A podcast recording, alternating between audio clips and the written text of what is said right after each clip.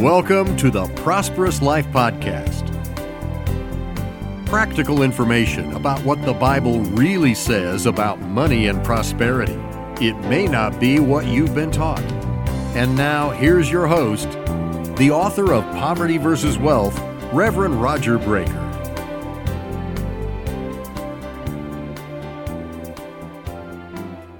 Third John 2. Beloved, I wish above all things that thou mayest prosper and be in health, even as thy soul prospereth. Just note that the prosperity referred to here in 3 John 2 is to prosper in many areas of life, not just financial. The third chapter of Proverbs gives us great insight into how to prosper and be in health and how to prosper our soul. Proverbs 3 1 through 5. My son, forget not my law, but let thine heart keep my commandments. For length of days and long life and peace shall they add to thee. Let not mercy and truth forsake thee. Bind them upon thy neck, write them upon the tables of thine heart. So shalt thou find favor and good understanding in the sight of God and man. Trust in the Lord with all thine heart, and lean not unto thine own understanding. We trust in the Lord by doing or keeping his word. To the best of our ability, we do or carry out what God has asked us to do. We give and forgive, we walk in love, we speak in tongues, and in all things, we endeavor to keep Him and His Word first as our standard for believing and living. Proverbs 3 6 through 11. In all thy ways acknowledge Him, and He shall direct thy paths. Be not wise in thine own eyes. Fear the Lord and depart from evil. It shall be health to thy navel, and marrow to thy bones. Honor the Lord with thy substance, and with the first fruits of all thine increase. So shall thy barns or storehouses be filled with plenty and thy presses shall burst out with new wine. My son, despise not the chastening of the Lord, neither be weary of his correction. Interesting. These verses deal with health and prosperity the same as 3 John 2. Note that these verses, with regards to prosperity, the principle stated is to honor the Lord. In other words, take it to the temple.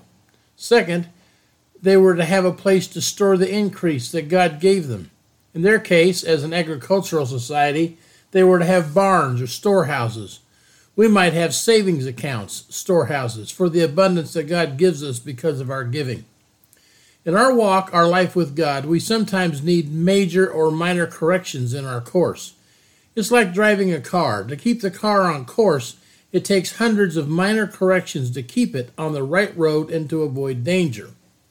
Proverbs 3:12 through 13 for whom the Lord loveth, he correcteth, even as a father the son in whom he delighteth. Happy is the man that findeth wisdom, and the man that getteth understanding. The word happy in verse 13 is the same as the word blessed used in the first psalm. Note here, too, that blessed and happy relate to prospering in whatsoever you do. Psalm 1 1 2 3 Blessed is the man that walketh not in the counsel of the ungodly, nor standeth in the way of sinners, nor sitteth in the seat of the scornful. But his delight is in the law of the Lord, and in his law doth he meditate day and night. And he shall be like a tree planted by the rivers of water, that bringeth forth his fruit in his season. His leaf also shall not wither, and whatsoever he doeth shall prosper. The man here in Psalm 1 is prospering his soul, as in 3 John 2 says, by delighting in the Word of God day and night. This is similar to, if not the same as, Seek ye first the kingdom of God, or as thy soul prospereth. How do we delight in the Word of God? By reminding ourselves during the day that we are the children of God, that we're set apart from the world by the work of Jesus Christ, that we are righteous, that our lives with our Father and the Lord Jesus Christ are just beginning, and that we have a long future ahead of us. We delight in these truths. Proverbs 3 14 through 15. For the merchandise of it, wisdom, is better than the merchandise of silver, and the gain thereof than fine gold. She, the wisdom of God's word, is more precious than rubies, and all things that canst be desired are not to be compared to her. Every place you read she or her in this chapter, it's a figure of speech where the wisdom of God is referred to as a woman. Proverbs 3:16 Length of days, in other words health, is in her right hand, and in her left hand riches and honor, which would be prosperity. Once again, it's the same as God's great desire in 3 John 2 to prosper and be in health. And the key to these two things is to cling to, to delight in the wisdom of God, and to keep His word first in our lives. Proverbs 3:17 through 19 says, "Her ways are ways of pleasantness, and all her paths are peace. She is a tree of life to them that lay hold upon her, and happy is everyone that retaineth her. The Lord by wisdom hath founded the earth, and by understanding he has established the heavens." The wisdom of God that we are encouraged here to learn and live by is very great and powerful.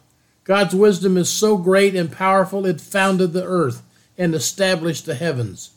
So living according to the wisdom of God can give you a long, peaceful life and great prosperity. Proverbs 3 20 through 26 says, By his knowledge the depths are broken up, the clouds drop down the dew. My son, let not them, in other words, the words of God, depart from thine eyes. Keep sound wisdom and discretion. So shall they be unto thy soul, and grace to thy neck. Then shalt thou walk in thy way safely, and thy foot shall not stumble. When thou liest down, thou shalt not be afraid. Yea, when thou shalt lie down, and thy sleep shall be sweet. Be not afraid of sudden fear, neither of the desolation of the wicked when it cometh. For the Lord shall be thy confidence, and shall keep thy foot from being taken. God gives us a great many promises in this chapter to those that love Him and keep His word first in their hearts. This chapter could be considered a key to unlocking the door of the prosperous life. Live long and prosper. Thanks for listening to the Prosperous Life Podcast.